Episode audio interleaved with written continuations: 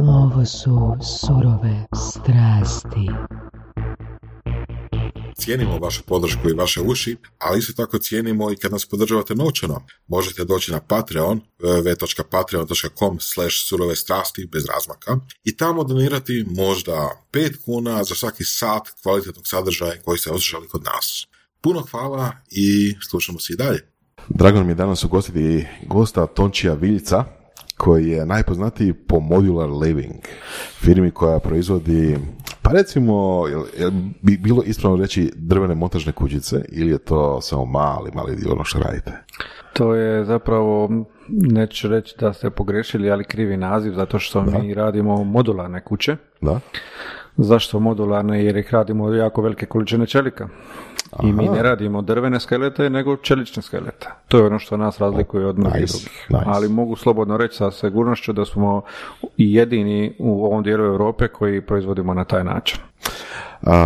Vi ste se dosta i probili, koliko sam vidio, mislim, vaši klijenti su uglavnom strani, je li tako? Da. I izgleda su prepoznali tu vašu jedinstvenost na taj način konstrukcije. Kako su uopće došli do ideje da radiš taj proizvod? Pa evo, dakle, za mene je 25 godina iskustva u građenju, dakle u uređenju interijera i eksterijera, što se tiče tako i u trgovine, pa nekako razmišljajući kako da sve to moje znanje svede na jednu točku, odlučio sam da krenem u proizvodnju kuća, jer smatram da je to zapravo i je budućnost gradnje. Prije toga si bio pomorac? Da, davnih dana, bio sam pomorac samo 1998. godine, bilo je to zanimljivo jedno iskustvo koje me je zapravo odlikovalo u čovjeka kakav sam sad. Da? Možeš malo više o tome? Pa gledajte, sa nepunih 18 godina preko neke veze kako to sve skupa tako ide, dobio sam ponudu da ode navigavati i ja kažem zašto ne idemo probati, međutim kad sam došao na brod zaključio sam da je teža torba od mene kad sam došao na brod, ali jedino što sam koristio je odgovor da za sve zapovjedi koje sam dobio i zapravo me to diglo na jedan nivo koji su me ljudi kao tako mladoga dosta i cijenili. Zanimljivo. Da. Jel to znači, pod navodnicima, naučili te disciplini ili? Pa ja sam uvijek nekako slon samo disciplini i kad je vidim oko sebe, znam je cijeniti i volim to, tako da, a i ne sumnjam da su me oni još malo tome sve skupa i podučili. A i samo to surovo more, što se kaže, krug sa 7 kora, još je gore, čekaj, ali je i lipše. Želiš reći da je bolje biti građevinar nego pomorac? Pa je. Znate šta, moje mišljenje je da je građevina jedan legalna dobra zarada. Dobro. Ne moraš se baviti s ničim drugim, bavi se građevinom, radi kvalitetno, radi profesionalno i ne trebaš se brinuti za ništa. Siguran sam da ako se radi na taj način da si osigura dobar život za svoju obitelj. To je sigurno, mislim, siguran sam da ima puno građevinara koji bi se složili s time, ali opet naš nekako to pomorstvo ima nekakav romantični prizvuk, znači za tebe nema. Pa, ideš, putuješ, vidiš razne zemlje, dok na kratko vrijeme ne baš. Gdje se putovao? Pa gotovo smo imali opciju da putujemo po cijelome svijetu, zato što sam bio na plovidbi koja je Šibenska plovidba, slobodna takozvana, je imala opciju da krcaju svugdje po cijelom svijetu, budući da smo vozili rasute terete, onda smo, 15 dana Grčka, pa onda prava Švedska, pa onda zapravo Amerika, Belgija, Italija, Meksiko, Irak, Iran, onda smo bili u Japanu po 2 puta, dakle svugdje, ima sam tu neku sreću da sam jako mlad, otputovao gotovo cijeli svijet, bilo je surovo, ali jako... Dječje pitanje, koliko traje plovidba od, Hrvatske do Japana? 49 dana. Opa, a? Da. 49 dana, sve stvar mora i sve stvar vremena, zato što rasuti teret i brodovi moraju izbjegavati velike ciklonalna polja, tako da ne dođe do velikih nevjera i kiša. Je bilo opasnih situacija? Je bilo jako. Jel možeš pričati jednu u kojoj su ti se baš tresle gaće? Pa Budući da ne mogu reći da su mi se trešle gaće, jer sam ja uvijek čak i za rat bija spreman, to je sve meni igra bila. Dok ljudi koji su s menom bili na tome brodu, koji su priko 28 imali iskustva godina na tome brodu, oni su čak bili u situacijama da rone suze od straha. Ozbiljno? Da, ali meni je to nekako sve bila igra, pa možda nisam na taj način shvaća, da sam možda u ovim godinama to doživljavam, pošto imam djecu i sve to skupa, možda drugačije se i ponaša. No, međutim, evo jedna situacija, smo iz Švedske vozili drvo za Port Sudan i to je bilo u 4 navrata i jednom sam se na Biskajskom moru, to je tamo zapadna španjolska obala, dogodila nevera toliko velika da nam je odnijela skoro pola tereta s broda. Otkinulo nam je 1/3 prove, more, zato što jednostavno bilo je to sve skupo uredno vezano, ali brod je bio star preko 24 godine, mislim, tako da je on više bio za smeće nego za more, ali međutim kad dođeš na njega, tako ga ne gledaš. I onda smo put skoro kontra vozili, zapravo plovili 15 dana kako bi popravili brod. To je zanimljivo. Da. Jer, znaš, 21. stoljeće. Da. I vjerujem, mislim, ja tako razmišljam, vjerujem da i drugi tako razmišljaju koji nisu imali iskustva na brodu. Da. Znaš, da je to sve danas čelik, motorizirano, automatizirano, da nema šanse da neka oluja nešto odnese s broda ili to je, tako je i meni se činilo kad su mi rekli bili iša navigavati, meni to sve bilo ono kao wow, super, sad ću ja tu malo plovit, malo ću u more, malo lovit ribu i to, međutim baš i nije tako. To je iznimno surov život, ali zanimljiv. Ali zanimljiv po sebi jako, jako puno. I si onda jednom trenutku rekao, dosta mi je toga. Nije to. Ne, nisam, Jelo? Nego jednostavno slobodna plovidba je ušla u situaciju da je propala. Onda su nam u Piumbinu, u Italiji, poslali samo karte, nisu nam poslali plaće, a ja sam nema nikoga, sad ću ja raditi doma bez novaca, odlučio sam zvati agenciju ITF i da nam se pobrinu za naše plaće ako već idemo doma. I od nas 12 koji smo se dogovorili da ćemo potpisati otkaz, idemo kod kapetana, potpisat ćemo otkaz da nam dobijemo odno plaće, dostali smo samo ja i konobar.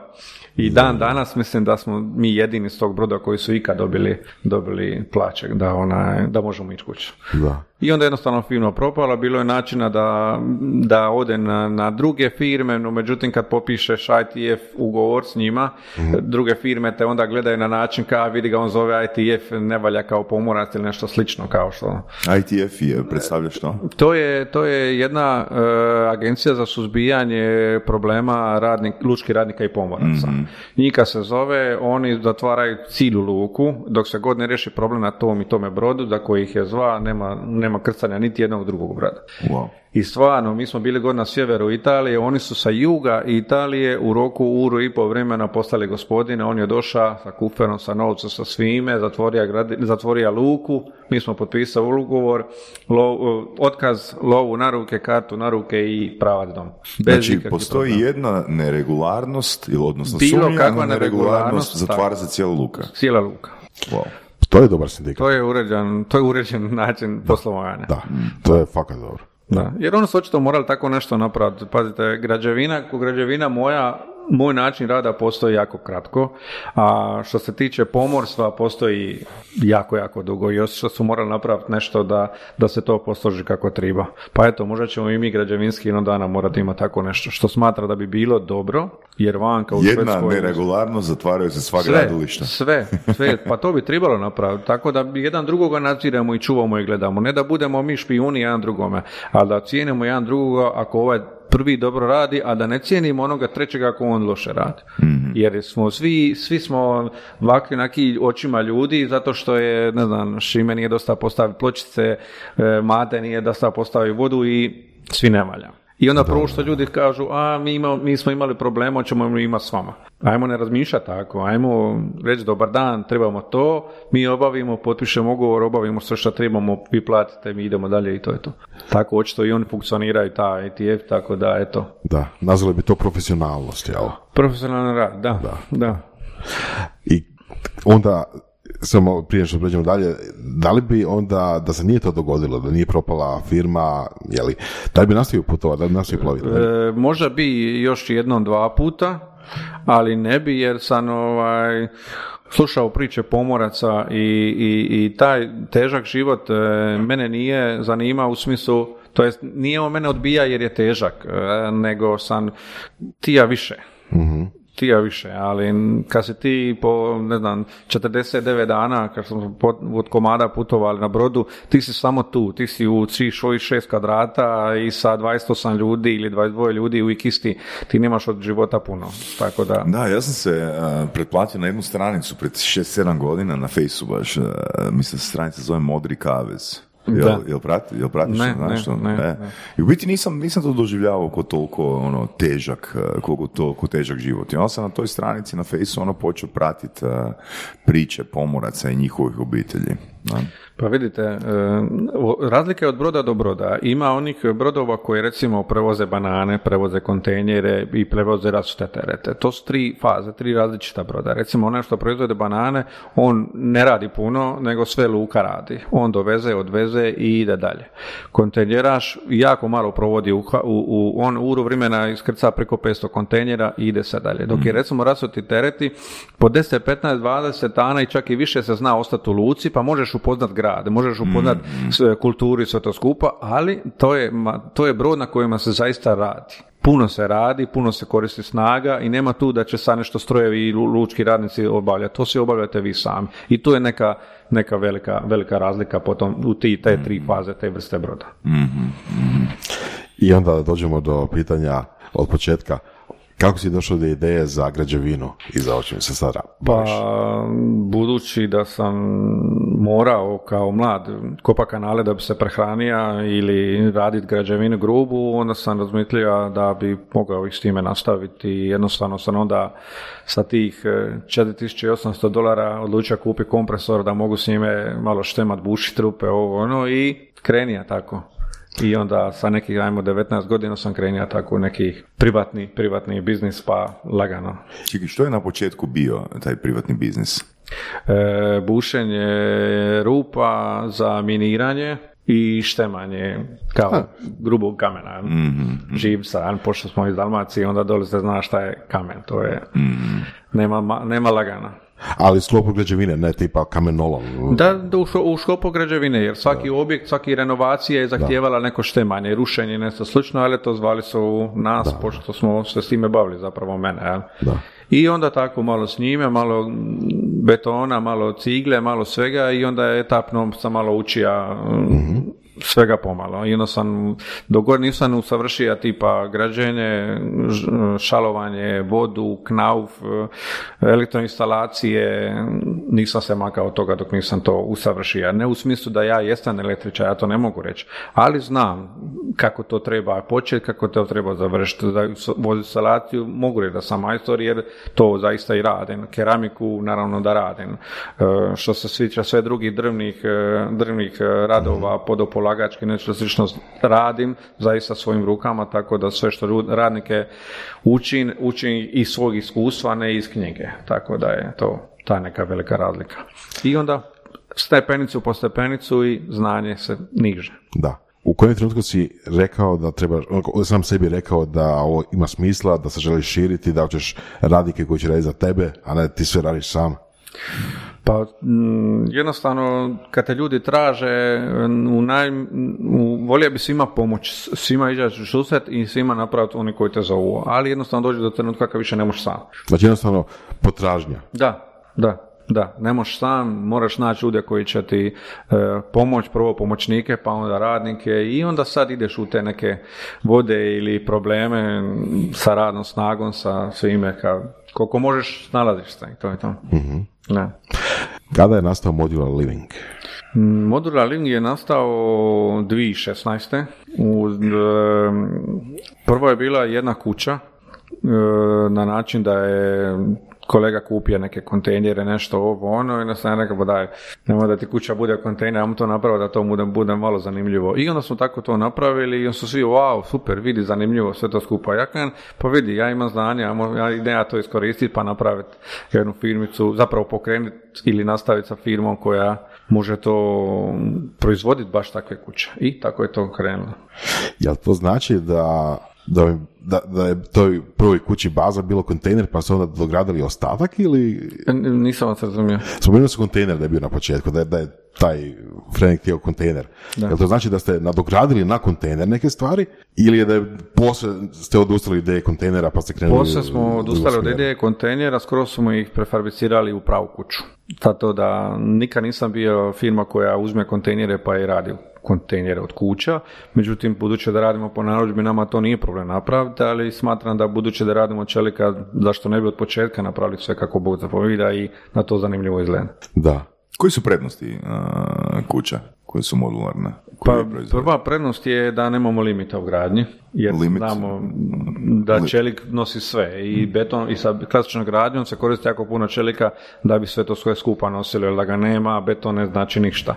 Dakle, prednost gradnje je čelik, prednost je još jedna je da je možemo raditi na potresnim područjima, na poplavnim područjima, prednost gradnje je također da možemo kuću sastaviti i rastaviti kako želimo, dakle ja je dizajniram na način da se ona postavi, proizvede, postavi se, kad se ljudi više to ne žele, mogu je prodati u dijelovima ili jednostavno preseliti na neku drugu lokaciju. Čekaj, mogu je prodati u dijelovima? Da. Dobro. Kome bi koristio dio kuće koja je napravljena po, koja je tailor-made? Ne? Mislim, kužim, ako imam auto i ne znam, prodajem ga u dijelove i nekom treba šajba i prodam mu tu šajbu, ali ono, to je model auta kak bi postoji deseci tisuća, ali kuća je...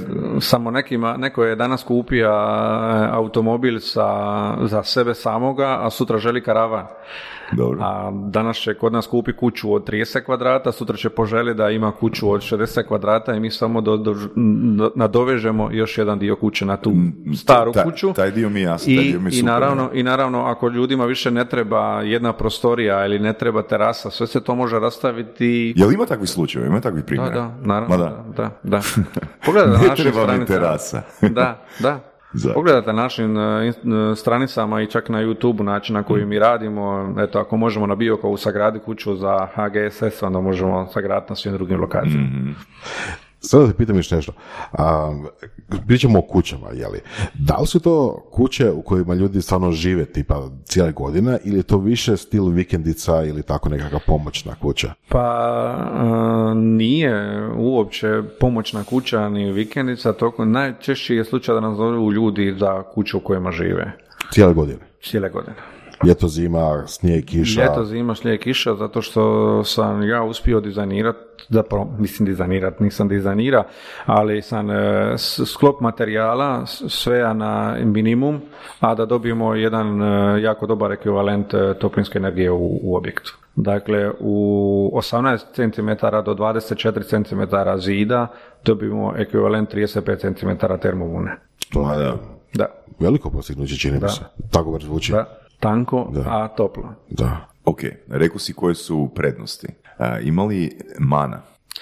Pa, neko kaže da hoće li pogoditi grom, neće. To ne bi to nazvao manom, a ljudi je nazivaju da je to mana. Zbog željeza čelika. Pa velike količine čelika, pa onda, ali naravno svaki objekt mora biti uzemljen. To o tome, onda ta mana više ne postoji. Neko kaže neće ima signala na mobitel, međutim signale na mobitel više ne funkcionira na način GSM-a što je prije bilo, nego na sasvim nekim drugim valnim mjerilima. Tako da i to što smatraju da je mana, nije mana. Tako da mislim da skoro pa da mane nemaju, jer je bit naše gradnje Modular Livinga da mi kuće proizvodimo onako kako podnevlje traži, a ne samo onako kako klijente traže. Jer naravno ne možemo istu kuću ili iste materijale koristiti u Dalmaciji, ne možemo iste materijale koristiti ovdje na sjevernoj Hrvatskoj, a ni u Švedskoj ili negdje van kad ih traže više. Ko su najčešći kupci? Pa najčešći kupci su, ja je nazivam zanimljivi. Ili zovete kupci ili naručitelji, kako ih nazivate? Pa investitori?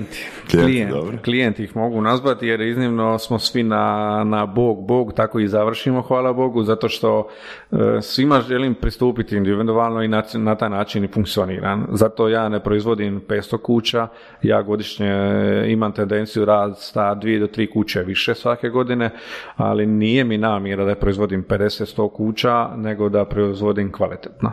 Zato jesam svakom klijentu iznimno priklonjen u smislu da odgovaram na svaka pitanja, da dođemo na lokaciju, da ispitamo da li je moguće nešto, da li nije moguće nešto, tako da možemo i nazvati klijentima, jesmo skoro pa i prijatelji na kraju. Ako sam čuo dobro, rekao si da su to zanimljivi ljudi. Pa je, zanimljivi su ljudi zato što nekako su mi svi na neki svoj način drugačiji, svi su posebni i ne znam kako bi ih opisao naše klijente, ali očito su ljudi koji su vidjeli svijeta, koji znadu da postoje nešto novo, da postoje nešto drugačije, dakle samosvjesni ljudi. Ok, tako bi to rekao onako, normalan čovjek hoće kuću od cigle, jeli, a tvoji klijenti baš hoće to što ti radiš. Hoće nešto drugačije, Da, jer i oni se osjećaju drugačije. Kako dolaze do vas? Pa najčešće preko društvenih mreža, a i ljudski, što se kaže, rekla kazala. Mm-hmm. To su dvije neke stavke. Daj nam reci, jel ste imali reklamacija? Jesmo nekoliko puta, ali 3 puta od kad postojimo, ali je to bilo zato što zbog neodržavanja objekta onako kako mi kažemo da bi se trebalo održavati. Mm-hmm. Što to znači održavanje objekta? Pa, jel su troškovi veći održavanja? Ne, nego... Jel je veća obaveza mene kao vlasnika? Pa u principu vi sami stvarate obavezu ili je ne stvarate na način da vi odaberete materijal koji ćemo mi koristiti u vanjskim i unutarnjim oblogama. Mm-hmm. I prirodni materijali se ponašaju na svoj način, tako da se i mi prema njimu moramo ponašati na način na koji oni zahtijevaju.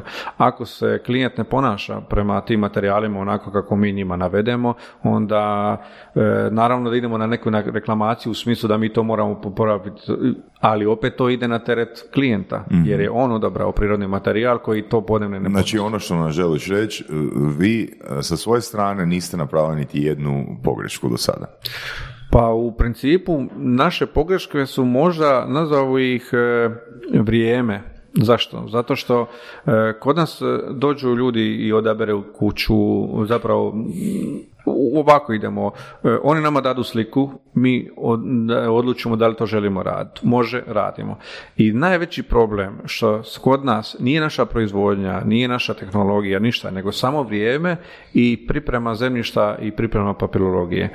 Zašto? Zato što država još ne pozna način ili rečenicu modularna gradnja, i onda ljudi upadnu u tu neku kolotečinu u smislu da oni idu pitati, a možemo li mi to graditi, ne možemo li mi to graditi. I onda kaže općina možete, pa on kaže drugi službenik ne možete. I onda dođemo u situaciju da mi skoro proizvedemo objekt, on gotovo bude spreman za lokaciju, no međutim lokacija i papiri nisu spremni. Pa dobro, ali to nije situacija nije, samo sa modularnim kućama, ne? Nije, da, ali ljudi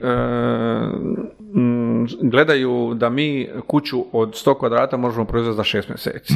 A priprema zemljišta, priprema papirologije puno više traje. I onda tu dođemo u neke probleme. Mi recimo stavimo ponudu 90 do 150 radnih dana da će kuća biti gotova. Kuća je gotova, ali ona nije sklopljena. Ona kod nas stoji u hali, ona je spremna za slapanje.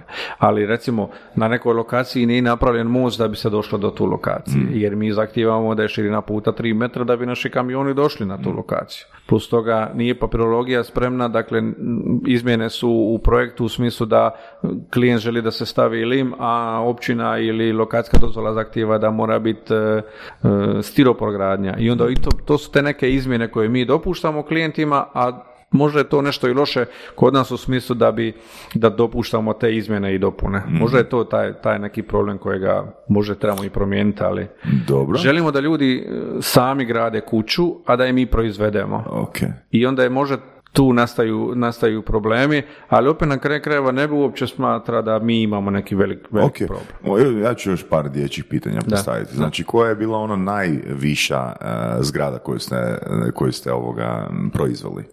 Trenutno najviša koju smo proizveli nije bila zgrada, nego kuća od komada od 7,5 metara visine. Okay. To je 80 kvadrata tlocrtno, 45 kvadrata galerije, gore WC, sauna, soba, doli soba, kuhinja, vanka, bazen. Tako da li je moguće napraviti zgradu? Da. Da. Do koje visine? Pa, kad smo bili na sastanku u Monaku, na otvaranju našeg ureda prodaje bazena u Monaku, smo vidjeli zgradu, zapravo istražili smo zgradu koja je napravljena od 9 katova, koja je napravljena čelika, modularna gradnja. Mm-hmm. Tako da je moguće, ako su oni napravili, zašto ne bi mi imao napravili. Mi samo tražimo nekoga da je poželi napraviti, a mi ćemo je napraviti. Mm-hmm. Mm-hmm. Interesantno.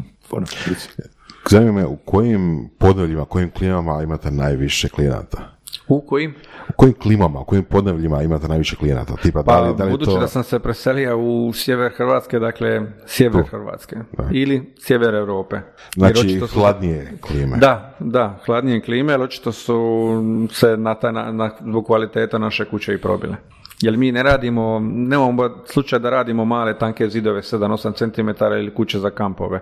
Mi kad proizvodimo kuće za kampove, one budu isto jednake kao i klasične kuće koje proizvodimo. Tu nema razlike, jer smo onda mi možda iskupi većini tih kampova, jer oni možda očekuju da 300-400 eura dobi kvadrat, ali ja to ne želim proizvoditi, taj dio mene zanima. Da, kad kažeš održavanje koje je u skladu sa materijalima. Što to u praksi znači? Evo, recimo da neko želi modularnu kuću, želi drvenariju izvana i iznutra, drvo izvana i iznutra. To znači da to drvo treba održavati. Ali što to konkretno znači za nekog ko nema pojma? Da li to znači lakiranje svaki par godina, brušenje, što znači? Pa da, u principu da, svaki materijal je drugačiji. Ono što mi ponudimo klijentima je na način da koristimo materijale koji su imitacija prirodnog materijala. U samim time idemo na, naravno, očuvanje prirode i u tome nekome smjeru, ali naravno ako klijent baš zahtijeva da bude prirodni materijal, on se mora biti spreman da se ponaša prema njemu kako materijal traži. Znači, da. Lakiranje, brušenje. Da, lakiranje, brušenje, priprema, čuvanje toga materijala. Da. Mislim, pitam zato što sam vidio slike kod vas, da su uglavnom, možda sam u krivu, možda sam gledao tu stranicu, ali praktički sve je bilo drvo. Ne. Znači, slučajno sam napasao baš na drvene... Na nekim je, zapravo, nije prirodno drvo, nego je imitacija. A? Imitacija drveta, ali budući da nas jako puno zovu na sjever, hladnije područja, svi vole drvo. Da. Na sjeveru i hladnijim područjima i onda u to prethodno vrijeme smo zato i ima jako puno drveta na našim kućama. Dok se sada lagano je tendencija narudžbe mijenja u smislu da ide jako puno na falcani lim, na imitaciju sendvič panela i tako toga, jer taj antracit boja je sada, evo, ljudi imaju, ja mislim, i suđe u kućama od antracita, kamol solariju, pa evo idemo i na taj neki falcani lim, antracit koji jako lijepo izgleda. Kako su onda, mislim, opet neka predrasuda je da je lim u gradnji dosta nezgodan, tipa po ljeti da bude previše vruće pod limom, po zimi da bude previše hladno pod limom, ali rekao si opet da napravite takvu izolaciju dobro da to nema veze. Pa kako onda pomiriti te stvari? Jel su ljudi u krivu? Ili taj jedan... Pa ljudi su, mislim, u svemu ima istine, ali sve stvar sklopa materijala koji se koriste. Jer mnogi bi htjeli napraviti kuću u kojoj će im biti toplo, ali nekad i to nije dobro da im bude prevruće.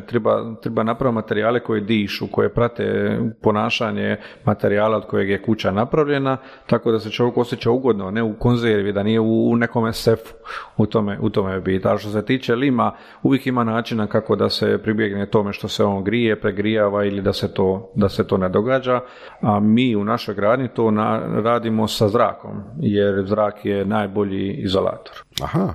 To znači da imate nekakve kao zračne komore unutra, da. Zračne komore, tako da se kuće naše suše i odozgo i odozdo sa svih strana. Kod nas nema prijetnih, kod nas nema vlage u našim kućama. A što se tiče toga lima, imamo 5 cm minimalno zračne komore koja hladi ili suši taj materijal iznutra, a hladi lim. Zanimljivo. Da. Mm-hmm. Da. Mm-hmm. Da li su vam konkurencija po navodnicima obične montažne kuće? Ne. Zbog? Mi nemamo konkurenciju. Na cijelom svijetu nemamo konkurenciju. U Europi znam da nemamo konkurenciju.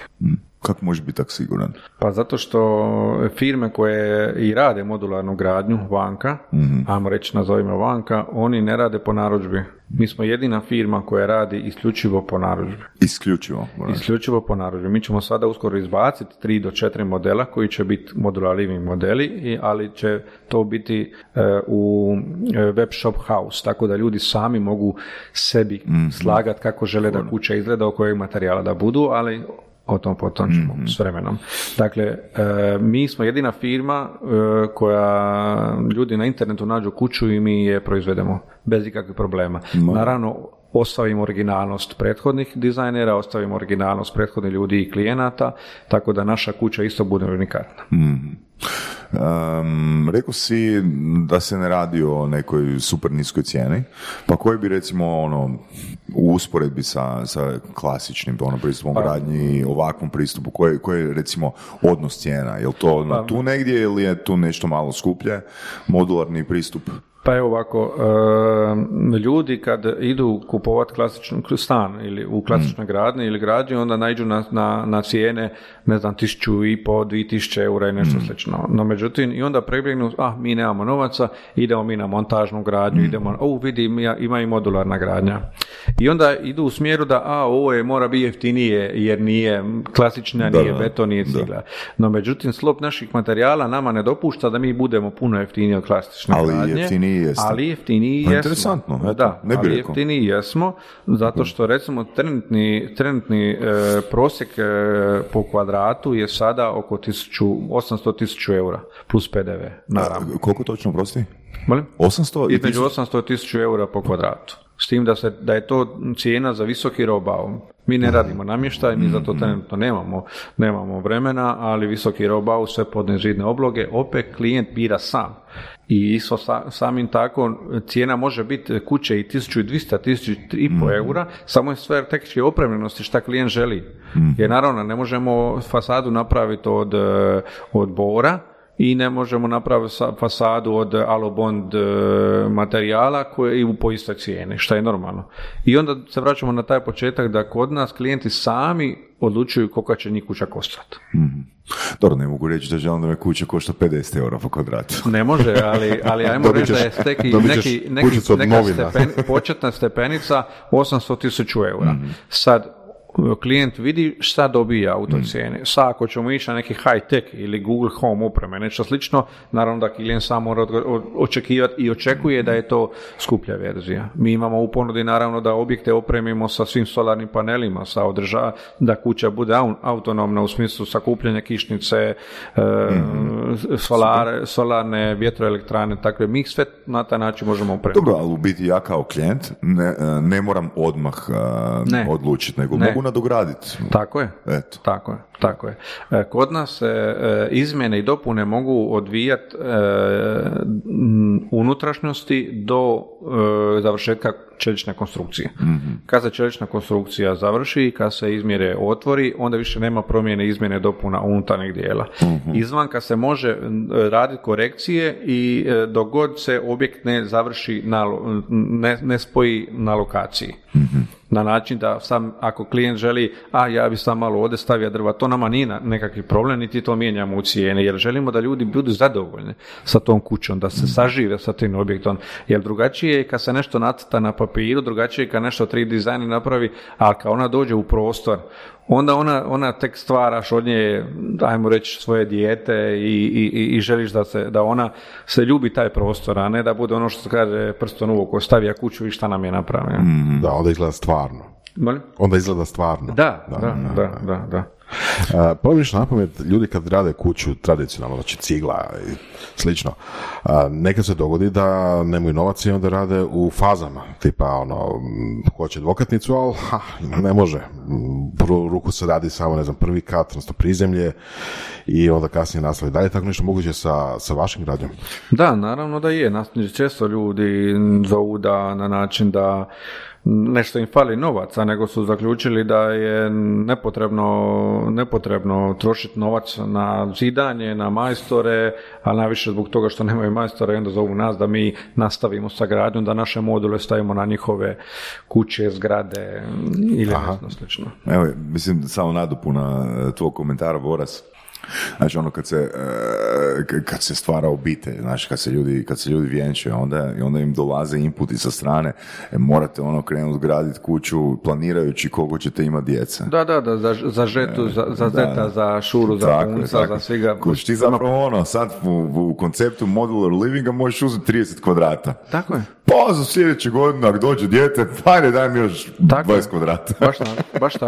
Baš tako. Jer prije su ljudi, ne znam, radili vanka po Njemačkoj i slali doma lovu i radili se po 4-5 katova, što sam im spomenuo malo prije, za zeta, za sina, za punca, za čer, jednu, drugu, treću, petu i onda su to bile katovi koji nikad nisu kraja došli. A danas ljudi žive nomadski, danas smo tu i ko zna koliko dugo. I zato kupiš kuću od 30-40 kvadrata jer ti to sada dosta. Kad želiš još, zoveš Modular Living, dobiješ još jednu prostoriju. A kako to onda izgleda u praksi? Jel to onda izrežete zid, odnosno napravite vrata u zidu, pa nakalemite još? Naše čelične konstrukcije su svaka 2 metra. I svaka 2 metra se kuća može nastavljati. Tako da svaka 2 metra je dovoljno da se naprave vrata u prolazu u jedan drugi novi prostor. Zanimljivo. Ali opet treba biti temelji, treba biti neka podloga, jel da? Ne?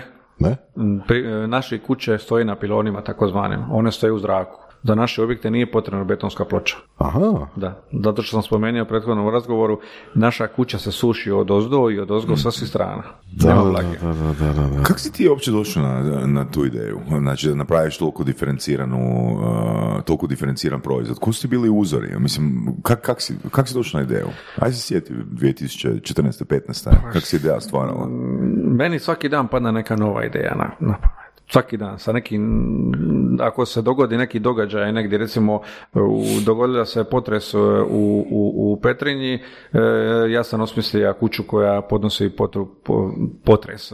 Dakle, osmislio sam apsorbere koji, dakle, ja to nisam osmislio da budem iskreno, to se u Kini ili vanka koristi za mostove koji na potresnim područjima da mostovi to podnesu. Ja sam napravio apsorber koji može biti na mojim kućama da se stave na potres područja. Tako da ono što sam htio spomenuti, meni svaki dan padne neka nova ideja na pamet, slop materijala. Dakle, ja nisam izmislio toplu vodu, nego je sve izmišljeno. Samo treba iskoristiti. Treba znati to iskoristiti i spojiti u jedno, što se kaže. Mm-hmm. Tako da... Znači, čisto da se još samo malo vratim na cijene. Klasična gradnja je i dalje najskuplja, tako? Onda ispod je recimo modular living, a ispod modular livinga bi bile montažne kuće. Da. No, međutim, sada u zadnje vrijeme mi klijenti govore da čak montažne kuće su skočile skuplje nego mi. Ozbiljno? Da, zato što je sada skuplje drvo nego čelik. Mhm. Ali ja koristim jako puno čelika, recimo ja u gradnju koristim 60% čelika i možda 20-30% drveta ili aluminija, dok oni koriste 100% drva. Ali drvo skuplje danas nego čelik. Bilo je ona situacija kad je čelik išao u nebo i jednostavno svi pitali šta ćeš sad je najbolje uzeti drvene grede, rad drvene kuće, međutim u niti jednom trenutku to nisam napravio, niti me taj sistem rada zanima. Mm-hmm. Ali skuplje je drvo, tako da mogu i čak i razumjeti zašto su oni isto i podigli te cijene. A mislim, sigurno te u nekom obliku potresa taj porast cijena. Sigurno je utjecao nekako na tvoje poslovanje, jel? Pa je, to značajno... Moje poslovanje utječe da mi je ostalo malo manje novaca ili mi nekad uopće nije ostalo. Na objekt koji sam prodao prošle ili pretprošle godine za neka, ne znam, 45.000, 60.000 eura da govorimo otvoreno, takav objekt bi sada došao 80-90 tisuća eura. Znači duplo. Duplo, da, ali ja recimo taj objekt nisam mogao završiti, ne zato što ja to nisam htio, želio, jer nije bilo materijala, bilo je materijala i ja sam ga kupovao po skupim cijenama, no međutim papirologija, pripreme zemljišta, vrijeme, utjecaj nije dopustilo i onda kad dođemo neko drugo vrijeme, ako mi ne lagerujemo materijal, mi ga moramo kupiti. Da. Ali ako ga lageruješ, da li diskirati, da li kupiti danas po toj cijeni pa sutra očekivati da će biti skuplji ili jeftiniji, to je isto, ajmo reći, neka kocka. Što se tiče. Ja sam zaključio, kad su skočile cijene, da zapravo prestanem potpisivati ugovore za gradnju kuća, neko određeno vrijeme, nego da lagano završim sve ove što je bilo, pa da vidimo kako će se vrijeme pokazati i mislim da sam dobro napravio. Jer ja sam imao soluciju da pogodim 10, 12, 13 kuća, pa da onda kupujem čelik po ne znam, enormnim cijenama, ali sam zaključio da je bolje stati, usporiti, ostati na jednoj laganoj liniji, ostati na 8, 9, 10 kuća godišnje, pa taman to trajalo 5 do 6 kuća, ali će doći do nekoga, zapravo ostaćeš na nivou zadovoljstva. Nećeš ići u neki rizik u smislu da sad ću ja kupiti za 100 eura čelika, a šta za 3 mjeseca ćemo biti jeftiniji, pa na kraju ja sebi napravim problem. I tako da sam dobro postupio. Super, da. Super. A bilo je narudžbi, bilo je narudžbi, ja mogu reći da u prosjeku tjedno imam 3 kvalitetna upita na koje je meni da li ću raditi ili da li neću raditi. 3 tjedno? Da. A kapacitet trenutni je 10 godišnje kuća. Tako je. Opa. A to znači da većinu odbijate. Da. Ali rekao si kvalitetnih upita. Da. Kako definiraš kvalitetni upit? Molim? Kako definiraš kvalitetan upit? Pa kvalitetan upit u smislu da... Ne zalutali. Ne zalutali. Ja i baš i nemam puno zalutala. Kod nas je jako puno mi želimo ovo napraviti, možete li? Mm-hmm. Ali vi onda dolazimo do vremena, ne možete li, nego hoćemo li?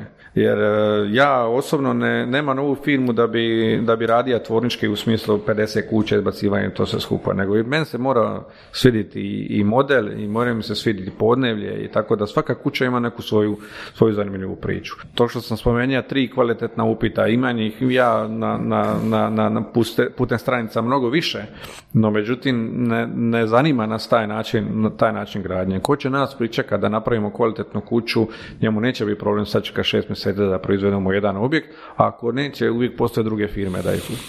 Aha, znači želiš reći da su očekivanja klijenata, s obzirom da je to modularno, to mora biti brzo. Da. Da, ok, kužim. Ono je brzo, ali nije onako kako bi možda ljudi htjeli da sad to bude u 10 dana sagrađena kuća. Da. Znaš što me još interesira? Ok, ajdemo reći da ja sad naručim 35 kvadrata, ajmo reći 40 kvadrata, umjesto recimo 80 kvadrata inicijalno. Da li me, ako napravim novu narudžbu za godinu ili 2 dana, da želim nadogradnju sa novih 40 kvadrata, koji je tu odnos cijene, znači jesu li mi troškovi znatno veći nego da sam odmah napravio 80 kvadrata? Ne. Stvarno? Ne. Pa to je zicer. To je fakat no risk. Ne, nama je kuća, nema tu nekakve velike razlike. Mi sada, recimo, kakav je čovjek, ja želim 80 kvadrata, nema problema, to je ta cijena i to se skupa. Još 80 kvadrata, opet ćemo napraviti popust jer radimo za istoga klijenta. Ok, čekaj, popust, znači želiš reći da će novi 80 kvadrata... Ne, ako ja želim nadogradnju, ako želim nove module na toj postojećoj kući... Da. Da li će me koštati isto kao i prvih 80 kvadrata, ajmo reći. Da. Super. Okay. Dobra, a zašto... Može samo bi manje, ne može bi više. Može, ok, super. Ajmo ovak. Ja dođem kod vas kao klijent i kažem, nemam plan, imam obitelj, ne znam, od 4 člana, ali fakat nemam nikakve očekivanja. Da li mi vi mi odmah možete dati neke opcije, neke varijante? Da, naravno. Mi imamo jako puno objekata koje smo objavili, koje radimo, ćemo raditi ili su završeni, koji su izvučeni od želje klijenata prethodnih. Mm-hmm. I onda mi njima ponudimo, želite li ovo, želite li ovako nešto, ali najviše idemo na način da uzmemo komad papira i nacrtamo jednu skicu. Da, koliko često vam se događa, recimo, da klijentu morate reći, ne morate se zaletavati baš u taj broj kvadrata, jer uvijek vam postoji mogućnost dodavanja modula. Pa uvijek mi to je situacija, jer mi ne želimo da ljudi kod nas kupe kuće da nam se više ne jave, mi želimo da nam se, oni opet jave.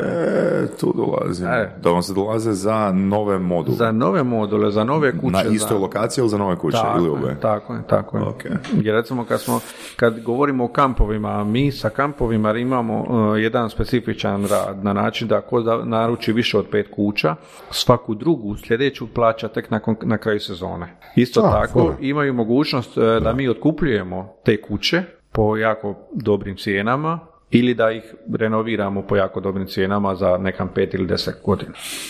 Jel, možda par primjera. Znači, što bi to značilo? Ako sam dobro razumio, znači ja sam vlasnik kampa nekog i ja naručim 5 modularnih kućica od vas i nisam platio, odnosno tek na kraju sezone mogu platiti. Da. Ok, to je prva opcija. Druga opcija, ja sam platio te kuće i kad god poželim, ja vam mogu ponuditi da li želite otkupiti nazad. Tako je, baš tako.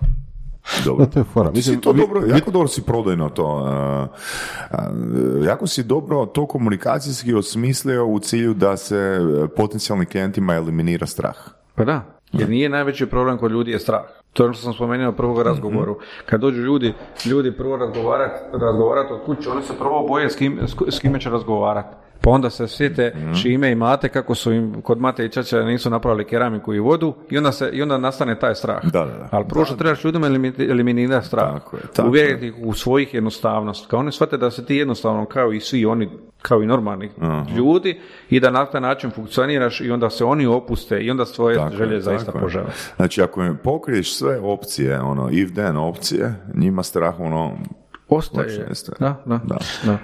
Zanimljivo je to što si rekao, otkupljivanje tih kućica, ali pošto imate jako puno čelika, koliko ja znam, čelik se jako dobro može reciklirati i ponovno koristiti, jel tako? Da li je to onda ta opcija da doslovno reciklirate stvari ili samo prodate opet istu kuću nekom trećem? Baš recikliramo. Mi staro ne prodajemo, mi radimo samo novo. Aha. Kupimo kuće stare, kada otkupimo, onda mi skroz to sve skupa rastavimo i iskoristimo za nešto drugo. Mm-hmm. Nije da si mi sada imamo na lageru 15 starih objekata pa ćemo prodati. Mi na ta način ne radimo. Mm-hmm. Super. I kolika je iskoristivost tih materijala u reciklaži? 90%. To je wow. Pa ali ima smisla. Da, mislim, čelik, uzmeš čelik i koristiš ga opet. Da. A odnos recimo cijene kuće po kojoj sam ja kupio i cijene po kojoj vi nazad otkupljujete od mene? Pa recimo da ovisno naravno o modelu koji se traži, koji vi zatražite od nas da kupimo i onda idemo mi ne idemo u smislu da da li se ta kuća traži. Mi tražimo taj materijal da mi iskoristimo taj materijal za gradnju nečega. Da, bit će nešto poslije deseto. Dobro, znači u proizvodnji vi meni dajete kuću plus, znači materijal plus dizajn i montažu, a otkupljujete od mene nazad kao materijal ili kao dijelo ruke. Ok. Da. Zašto onda neko ne bi uzeo vaše kuće? Koji su razlozi? Možda se boji da im grom ne udari. Mislim, je li to najčešći respons? Ne, nego to je najčešće pitanje, ali slučaj nije. Evo, možda je opet dječje pitanje. Jel možete vi napraviti garažu? Da. Znači, na pilonima garaža. Ne samo to, mi možemo napraviti garažu da je ljudi koji kupe automobile i pune baterije, da bude kompletna garaža, da bude solarna ćelija. Nice. Stave Teslu unutra ili evo Rimsa, kako to se skupa i toko noći je parkiran, puni se i to je to. Nice. A koji su onda razlozi zašto ljudi ne ulaze u tako nešto? Mislim, da li je to opet neznanje, ne znam da tako nešto postoji ili ne vjeruju da to, ne znam, da može trajati? Da li imate, da li postoje neke procjene, da li imate garanciju, da li postoje procjene koliko takva građevina vaša stoji? Najčešći problem ljudi je nepovjerenje u nove materijale. Mm-hmm. Najčešći problem ljudi je... Oprosti, tu se sjećam primjera, mislim da je sa kanadskom šindrom to bilo početkom 90-ih godina. I mislim da je marketing njihov bio fokusiran na 30 godina garancije. Tako je. I ti kad imaš novi materijali i nisi vidio, ne vidiš kod susjeda da oni imaju na krovu šindru, ali taj claim, taj statement 30 godina garancije, ono odjedanput, ono svaka ulica ima krov sa šindrom. No? Tako i mi, zato kažu kako možete staviti 30 godina garancije, možete, zato što koristimo materijale koji isto tako toliko dugo daju garanciju. Jer mi radimo sa prefa, fasadnim sustavom, aluminija, tako da bitnije koristiti materijale koji dozvoljavaju toliku količinu vrijeme zapravo. Jel možete dati garanciju na udar groma? Pa možemo, da. Zato što stavimo grobom... Biće ukalkulirana u cijenu grobom, kvadrata. Da. Stavimo grobom i onda se sigurno... Magnemo i taj strah. Da. Šta misliš, da li imate procjene, odnosno, koje stvari na takvoj kući će prve, na primjer, trebati popravljanje ili s vremenom, jel, doradu?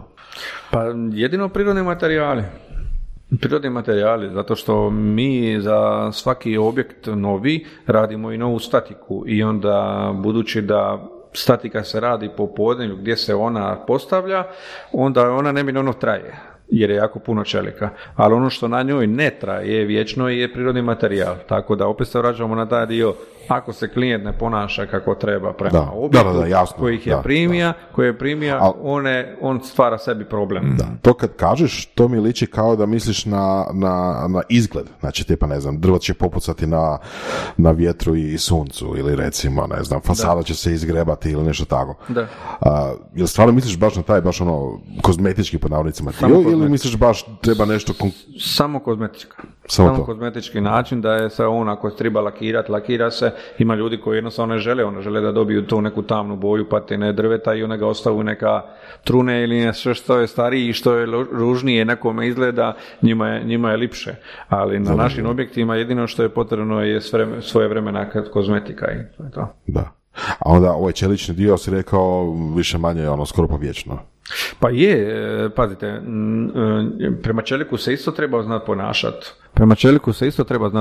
Na način da, uz more kad,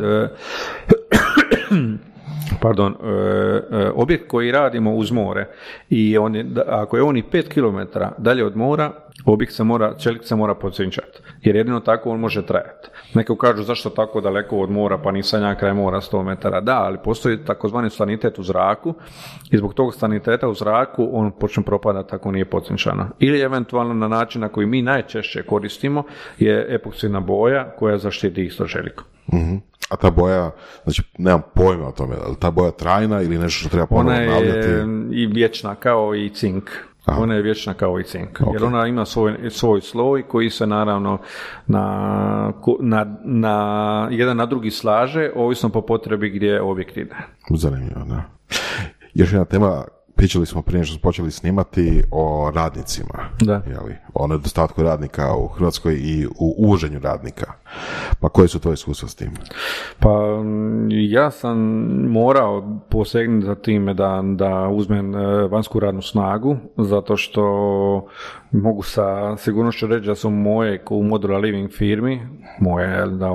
firmi da su gotovo jako, jako dobre plaće. U smislu da je 12.000 kuna neto plaća majstoru koji zna šta radi, kojeg ja mogu ostaviti da mu da nacrt i ono obavi svoje. No, međutim, ovdje majstorima ni to nije dovoljno. I onda sam morao jednostavno naći radnu snagu vanka i svi su rekli Nepalce, ne znam, Indijance ili ne znam kakve druge, ali ja sam odlučio Egipćane jer sam jako dugo proveo dole sa brodom po Egiptu i to sve skupa, jednostavno odlučio uzeti njih. Eto, da znadu bolje jezik bilo bi bolje i meni i njima, ali eto, kad su već došli, neka nauče jezik pa će biti još bolje, ali dobri su. Dobri su u smislu radnici, znaju posao.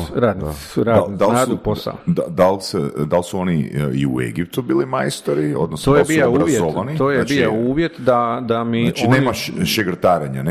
Nema kod mene toga, općenito kod mene nema, ja nemam mjesta za pomoćnika. Mm. Oni su bio je uvjet da pošalju najmanje 2 videa dok oni rade. Zašto se javljaju. Oni su postali video, ja sam po videu zaključio, jer naravno moje 25 i 6 godišnje iskustvo u građevini mi je dalo to znanje da mogu procijeniti da li je on majstor ili nije. I naravno oni jesu jesu majstori, no međutim njima nedostaje onaj jedan detalj finoće koje još trebaju naučiti. Tako da opet naravno zahtjeva gradilište još uvijek mene, ali eto, dokle treba ja ću biti tu, što je naravno. I da smo pričali da puno vremena zapravo provodiš oko firme. Pa neko bi rekao zašto? Znači, ti si šef, imaš radnike, ti sklapaj poslove, oni će raditi, znači tako ne funkcionira kod tebe. Pa vidite, mi radimo po sistemu ISO standarda 9001. 2015. I on taj standard navodi da firma radi za sebe. Da, samo što i kad dijete pustiš na ulicu uvijek je strah, hoće li ga udariti auto, hoće li on zapet negdje, hoće mu se dogoditi i očito sam ja takav da ništa nije onako dovoljno dobro koliko bi ja htio da bude i zato želim da moji klijenti budu zadovoljni. Nekad svi nisu uvijek zadovoljni, ne mogu svi biti zadovoljni, ali ja se zaista trudim da to sve nadzirem, čuvam i pazim kako bi bile. Koliko ste ukupno do sad postavili kuća? Pa moram biti iskren da se ne sjećam točno na pamet, zato što moja kuća niti jedna nema ni broj ni ime, jer ih ne volim tako imenovat, ali oko 160. Jesi bio baš na svim gradilištima? Baš na svim? Da. I dan danas sam.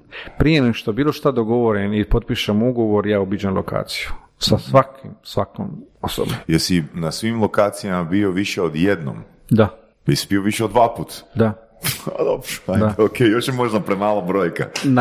Pa da, mala je brojka, ali ja ne želim da bude brojka veća. Ja? Zato sam rekao, ja ne želim raditi 500 kuća, ja želim raditi onoga kuća koliko ja mogu nadzirati. Mm-hmm. Jednog dana kad dobijem radnu snagu koja može snositi onakvu odgovornost kakvu ja želim da imaju i kako ja imam, onda će možda to narasti u tome nekom dijelu, ali za sad to još ne žele.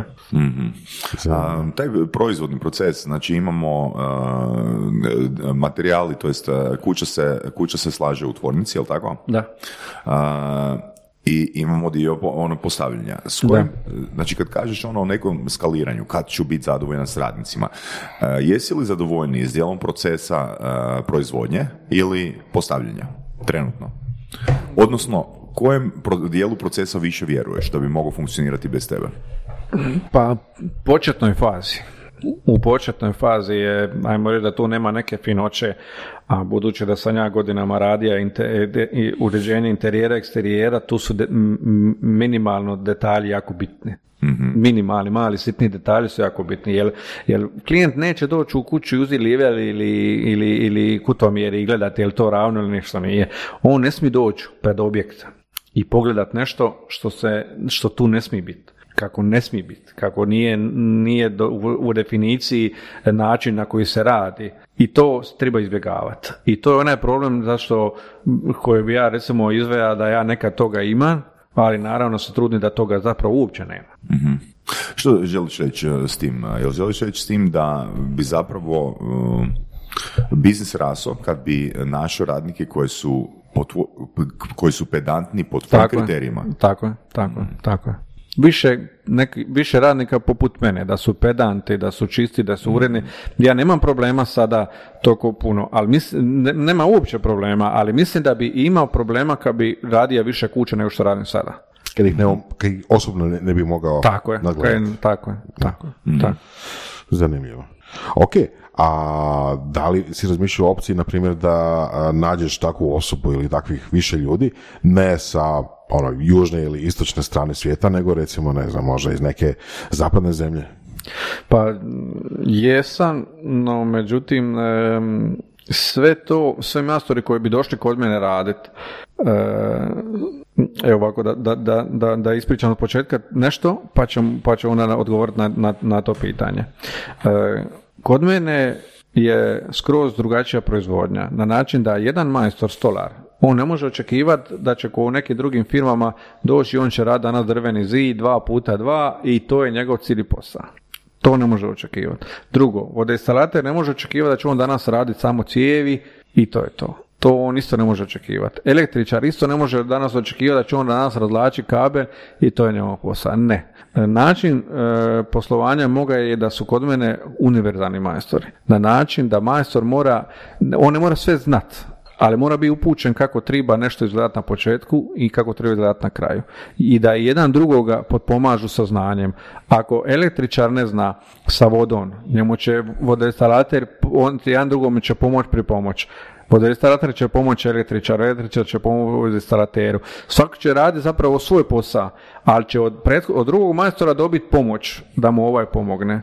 I onda dolazimo u tu situaciju da meni se javi varioc, ja sam vario brodove, 20 godina, 15 godina u divu ili nešto slično. I on kad dođe vari i on je odvarija 20 cm i on stoji i čeka, gleda. I on nije navika da on mora to ostaviti, ide dalje za drugim poslom. Ide pomoć električaru, ide pomoć vodoinstalateru, ide pomoć kranoferu, tako da smo svi jedan tim. Niko nije ono u smislu da ja sam stolar i ja radim samo stolariju. To je dosta suprotno ono što je trend i u svijetu i općenito. Da. Jer trend je jako velike specijalizacije. Yeah. Znači, ako je neko radi jedan dio, on samo to radi, i gotovo. Je, ja to vrlo dobro znam i zato je meni problem naći tim, zapravo mislim imam tim, ali povećati tim na način da nađem takve ljude poput mene. Tajno reci koji scenariju svog života, poslovnog dijela života bi potpisao? Što si napravio do svoje 70. godine? Pa... puno djece, šalim se. Dakle, moja ja imam curicu koja mi je zapravo moje najveće bogatstvo. Posao kojim sam ja bavim nije mi spomenik, niti želim da mi bude. Mm-hmm. Radim ga iz ljubavi jer guštan u njemu, ali kuće je ne stavlja na njih broj ni ime da bi neko govorio ovo je Maja, ovo je Petra, to je radija, ovo ono. Mene taj način me nikad zapravo nije ni zanima. Ja guštan u ovom poslu i dok guštan ja ću ga raditi. Šta bi potpisao? Potpisao bi da jednog dana napravim jedno selo u kojima će živjeti ljudi koji nemaju novaca za kuću, koji nemaju riješeno stambeno pitanje, ali selo u kojima će oni moći te kuće održavati. To je nekako moja želja i moja namjera. Kad si dobio tu viziju? Pa uvijek volim pomagati, uvijek volim u tom nekako na taj način živjeti, recimo kad god dođu blagdani uvijek ima namjeru neki, jer možeš ti svaki dan pomoć, ali kad bi ti sad išao okolo po stanovima i gleda jadne babe i dide kako nemaju novaca, kako ih sad jednostavno onda nisi u svom fokusiran u svoj biznis, pa onda nekako ideš od vremena do vremena kako sad blagdani su, pa jadni ljudi, pa nemaju, pa ovo, pa ono, pa ajmo i kreni pomoć. Ove godine imamo način pomaganja da drvo koje je naš otpad dajemo potrebitima u Samoboru.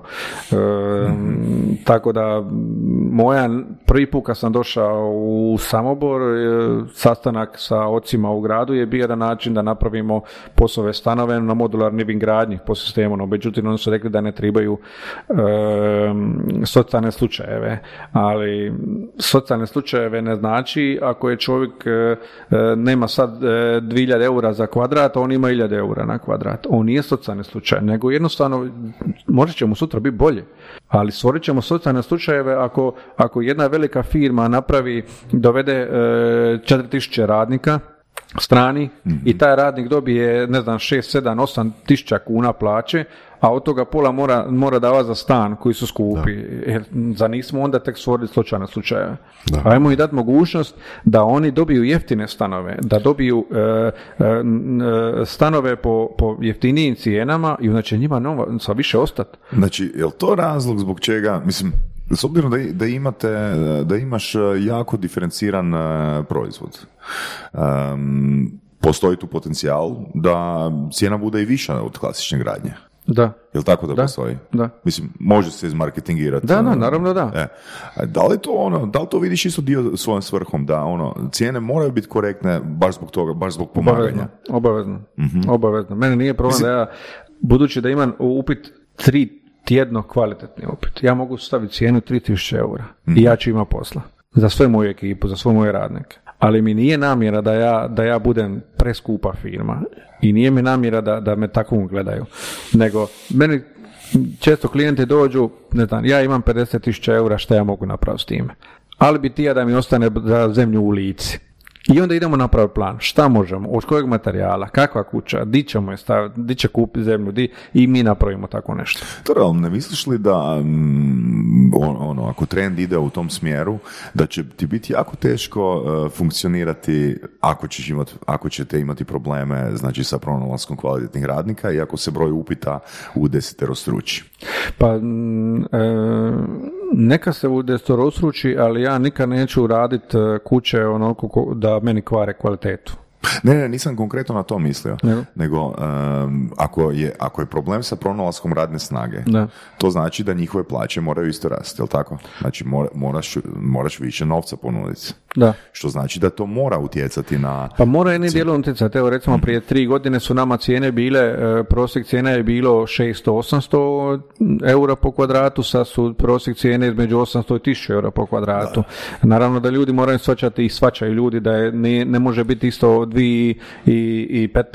i 2022. ili 2023. ista cijena kuće. Ima upita koje smo mi objavljivali tamo prije 3-4 godine da je kuća, ne znam, od 30 kvadrata u to vremenu stajala 18.000 eura. Danas takva kuća stoji u prosjeku 25-30.000 eura. Je skuplje, mi moramo se snositi opet teret, neko mora snositi teret potrošnje i povećanja cijene materijala, ali ne nužno klijent, nego možemo i mi kao firma i kao zajednica. Pa respekt.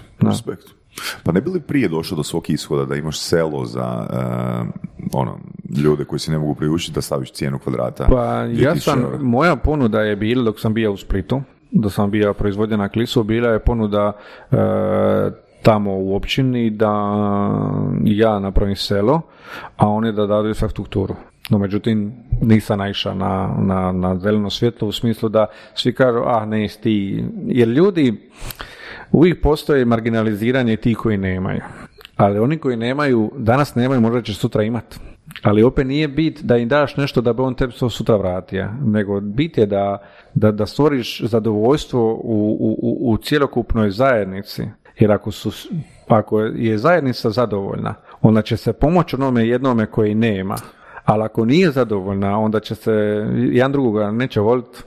A mislim, dobro, ok, super mi je tvoj taj vrijednosni stav i mislim da može u nekoj varijanti imati smisla, ali znaš, nisam baš siguran ako ljudima daš da će ljudi to zna cijeniti, da će se više boriti za sebe, konkretno na što mislim. Znači, siguran sam da bi u takvoj situaciji, da se to izvede, da bi morali se definirati neki kriterij tko dobiva ovoga život u takvom selu, je li tako?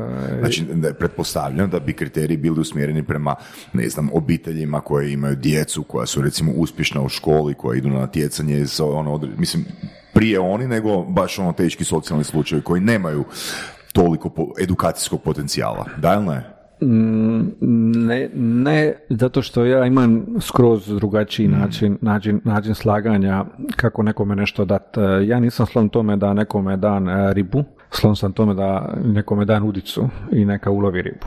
Moj plan je i moja ideja je, što se tiče toga sela, da selo radi i privređuje i da ljudi koji dobiju mogućnost da žive u tome selu, da oni rade u tome selu, da se uzgaja, da ne znam, životinje, poljoprivreda, bilo šta, i da se to sve skupa prodaje na nekim određenim tržnicama, na nekom mjestu, tako da ja njima nisam dao kuću po povoljnim cijenama.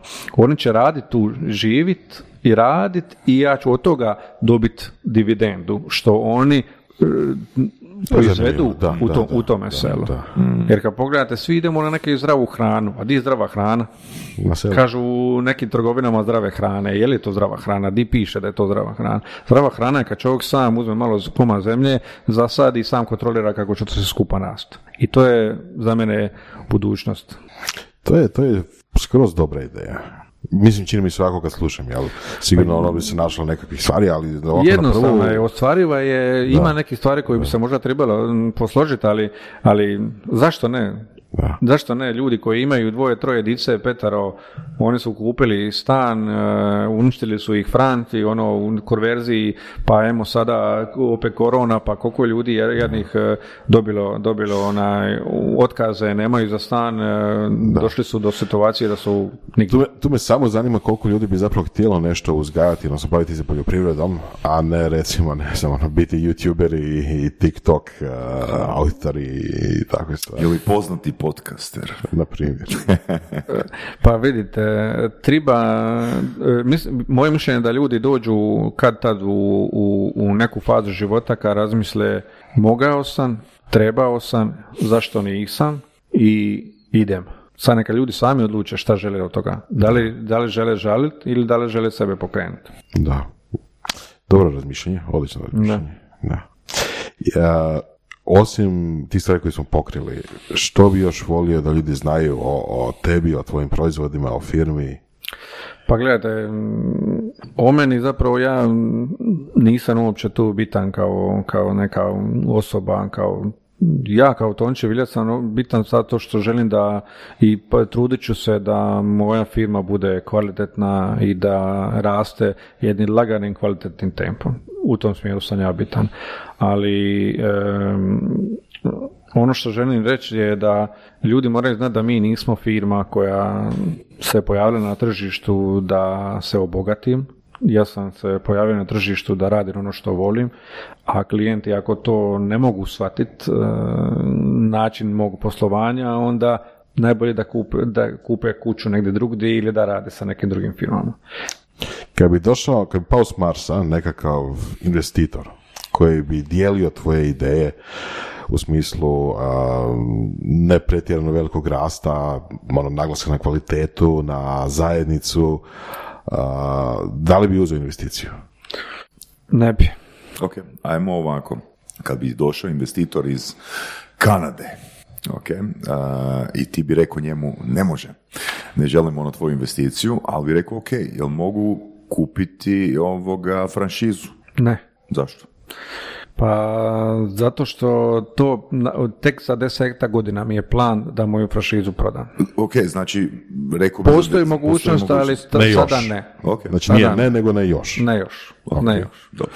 Ne još. Ja imam upita i budući da ja imam i firmu u Švedskoj i mi proizvodimo kuće u Švedskoj, male kuće od 15 do 30 kvadrata, zapravo svi misle da je ovo švedska firma, no međutim nije, ovo je hrvatska firma. Ovo je baš moja firma sa hrvatski proizvod u Švedskoj. Mi smo bili na sajmu u Malmu, kad je u vrijeme korone, to je jedini sajam koji je bio održavan, to je sajam od turističke zajednice Hrvatske, smo imali poziv kao jedini proizvođači kuća, a sajam je bio agencija koje su prodavale kuće. Super. I onda smo tamo upoznali krasne ljude, stvarno smo dočekani i ljudi su oduševili kao wow, i svi su i gori mislili da smo mi zapravo kanadska, švedska neka firma, ali kad su skužili da je to zapravo hrvatska firma koja radi po njihovom sistemu, oni su se oduševili. I već tu je bilo upita da se proda, da prodam firmu za $1,500,000 ili da prodam franšizu, ali ja sam tad odlučio da još ipak ne. Super. Odlično. Stvarno, mislio sam da sam skužio šta radite i na koji način, ali sad sam skužio da zapravo puno toga nisam znao dok nisi ispričao. Pa tako da, je, puno hvala. Ono što je kod mene je da ne otkrivam sve na prvome sastanku, a drugo da svakim novim razgovorom i svakom novom objektom smišlja nove ideje i nove zamisli imam. To je nevjerojatno. Tako mi dođe. Super. Interesantan sustav vrijednosti u poslovnom okviru. Ima jedan autor, zove se Bo Burlingham, koji je napisao knjigu Small Giants. Pa mi je to ono bilo baš asocijacija na tvoju firmu. Kaže, ono podnaslov te knjige, tvrtke koje su odlučile ostati great instead of big. Baš tako. Baš tako. Hvala ti puno se i razgovoru i prezentaciji tvog vrijednosnog sustava. Da, hvala vama. Hvala. Slušali ste podcast Surove strasti, broj 1 audio podcast u regiji. Ako vam se sviđa, lajkajte. Ako se slažete sa gostom, komentirajte, ili ako se ne slažete, komentirajte, lajkajte i nadasve šerajte, tako da i drugi ljudi mogu saznati za Surove strasti. Čujemo se i do slušanja.